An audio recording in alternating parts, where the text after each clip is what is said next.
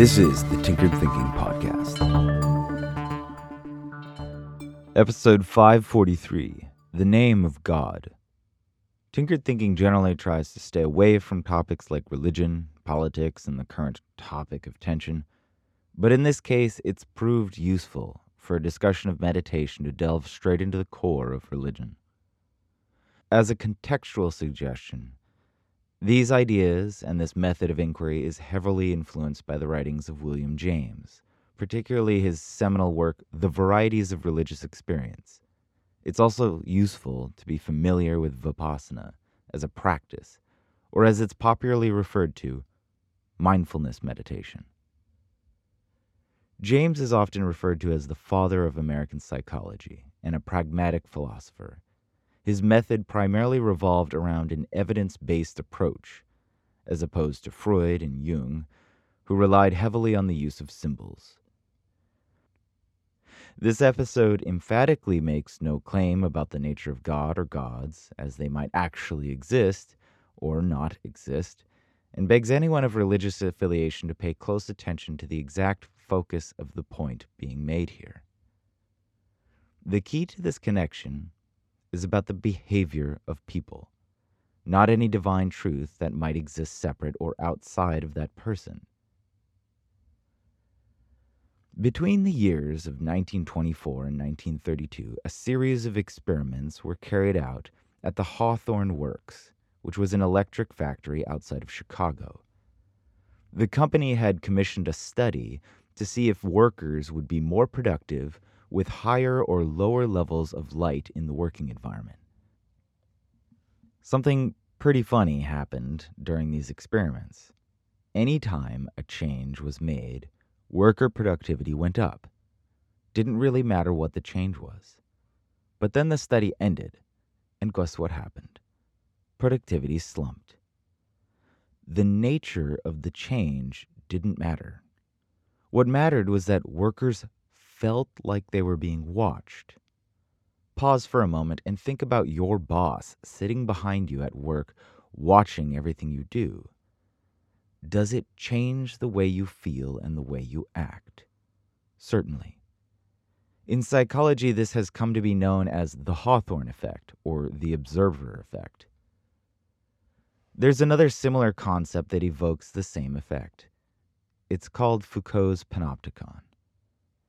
Imagine a prison that is built like a donut.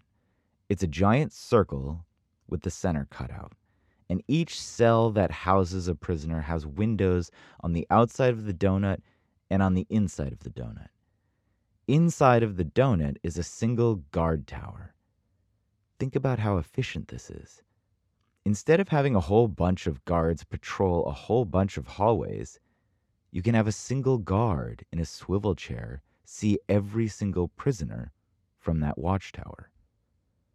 Now imagine this watchtower has one way mirrors for its windows. So the prisoners can't even see if there's a guard in the watchtower. The effect is exactly like changing the lights at the factory of the Hawthorne Works. Prisoners behave because they feel like they are being watched. And if you think about it, as a prisoner, you have to default to the assumption that you are being watched. Otherwise, you pay the price. William James, who sought to understand the religious experience by studying the behavior of religious people, eventually had a heavy influence on the writing of the main text for Alcoholics Anonymous. For those who are not familiar with this text, it is quasi religious. God is mentioned quite a bit but it purposely adheres to no single religion because alcoholics are present in all religions.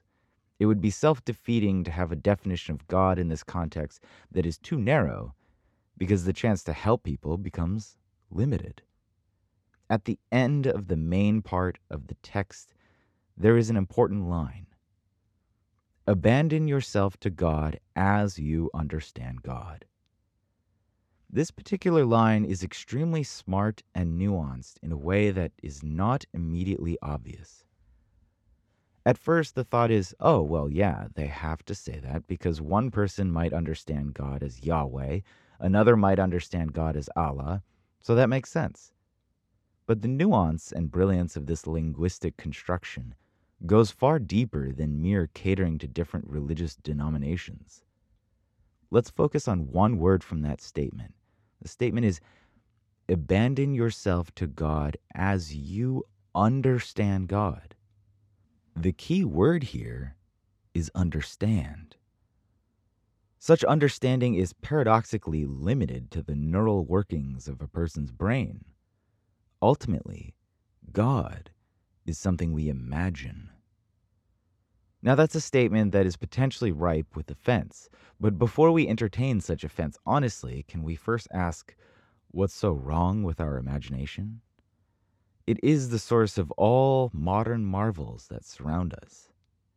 And regardless of what a person imagines, a religious person has to come by the idea of God somehow, whether this be the writings and teachings presented in a traditional religious setting or some sort of divine experience Somehow, a person comes upon this notion or feeling or sense of God, and then they carry that around with them, or somehow access it anywhere and at any time they need. In a moment, we'll return to this idea that God is somehow carried around by religious people or somehow accessible from anywhere at any time. But we'll take a momentary detour in order to approach the idea from a different direction. It's often said by atheists and agnostics that you don't need a God to behave morally. So, what do you need to behave morally from the point of view of these atheists and agnostics? Certainly, it must go without much question that moral actions require a certain moral perspective. With religious people, that moral perspective is provided by God. God is watching you, observing every action for the final judgment. This religious, God fearing person presumably has access to this perspective through religious writings and teachings. But where exactly does the message of those writings and teachings exist while the person is going about their daily life? These teachings and rules exist in memory and as part of the person's operating system.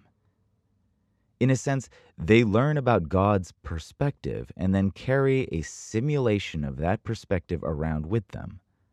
They imagine that God is watching them and judging their actions. And by virtue of the laws they have memorized, they scrutinize their own behavior and options for future behavior in accordance to this imagined perspective. Of course, it would be pompous to claim they actually have access to God's perspective, because then you'd be inhabiting the perspective of God. Strip away all the religious language and paraphernalia, and what are we left with? This is a self reflective perspective. This is a mechanism that enables a person to pause at the threshold of impulse and assess options. This is a moment of mindfulness.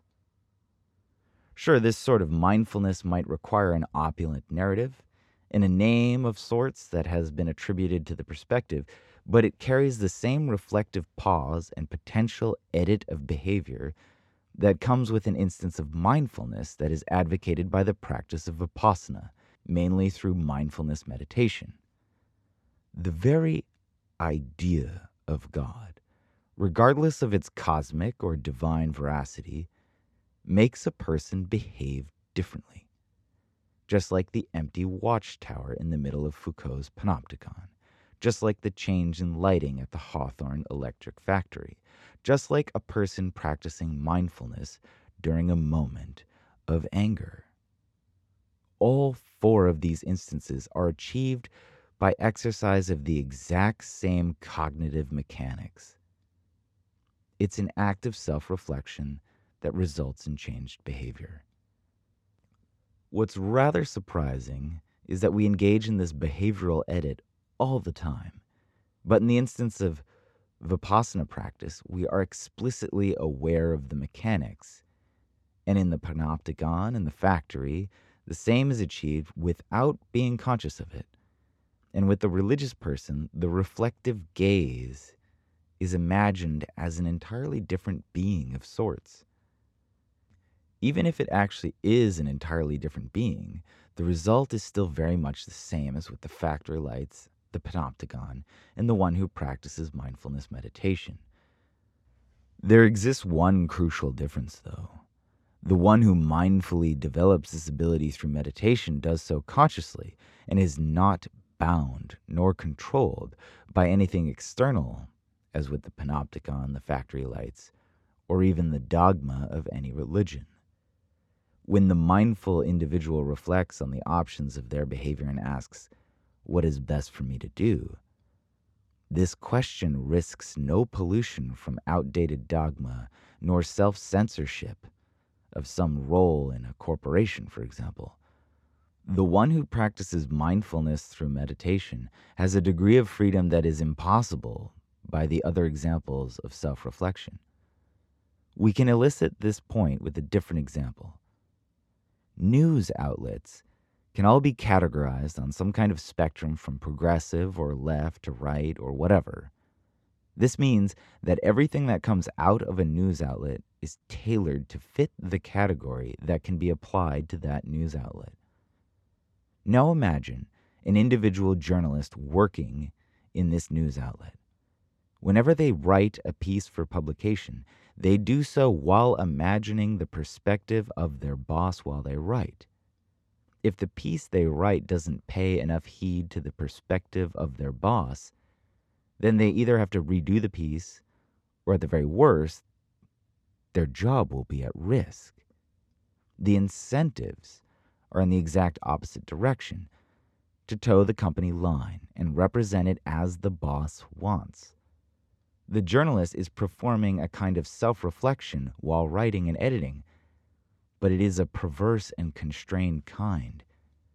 It is a self reflection that is dictated by a mind that is not their own. And suddenly this evokes the writings of George Orwell. The journalist's self reflection is hijacked and potentially polluted. Perhaps their own perspective is perfectly in line with their boss. But if their income is dependent on this fact in practice, how can such a journalist be sure? As Upton Sinclair once wrote, it is difficult to get a man to understand something when his salary depends on his not understanding it. We might rephrase it for the journalist and say, it's very difficult for a journalist to think for themselves when their salary depends on their ability to think like their boss. Incentives suddenly emerge as an important determiner for the nature of self reflection that occurs in an individual. For the religious individual, the incentive is probably family and community.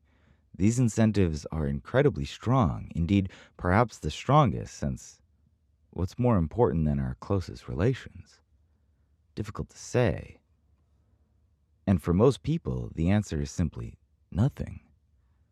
But let's apply this troubling issue of incentives to the meditator who seeks to practice a mindfulness that is without dogma. The incentives of such a person are far more pure. Such incentives are authentic because they are genuinely original. The incentives arise from within that person as opposed to some external source like an old book, a tradition, or a tower, or some light fixture, or everything the boss has said over the years. Be sure to note the word vipassana, while it might sound like some sort of Eastern hoodoo, is just a word that refers to a practice that seeks to look at reality as it is. In some sense, the word telegraphs a notion that explicitly eschews dogma. At the end of the day, everyone has a different name for God. The reason for this is because everyone has a unique perspective. The reason why God has accumulated so many paradoxical adjectives and descriptions from ineffable to unknowable to ubiquitous and yet unseen is because the situation of all our genuinely unique perspectives trying to communicate with one another is itself a paradox. Every other perspective of every other person is intrinsically unknowable because you can't put yourself literally into their place and have their experience Otherwise, you would be that person. Call it the Hawthorne effect or cite Foucault's panopticon or rattle off any of the endless names of religions that exist. In the end, the name you give God is determined by how much freedom you can handle. you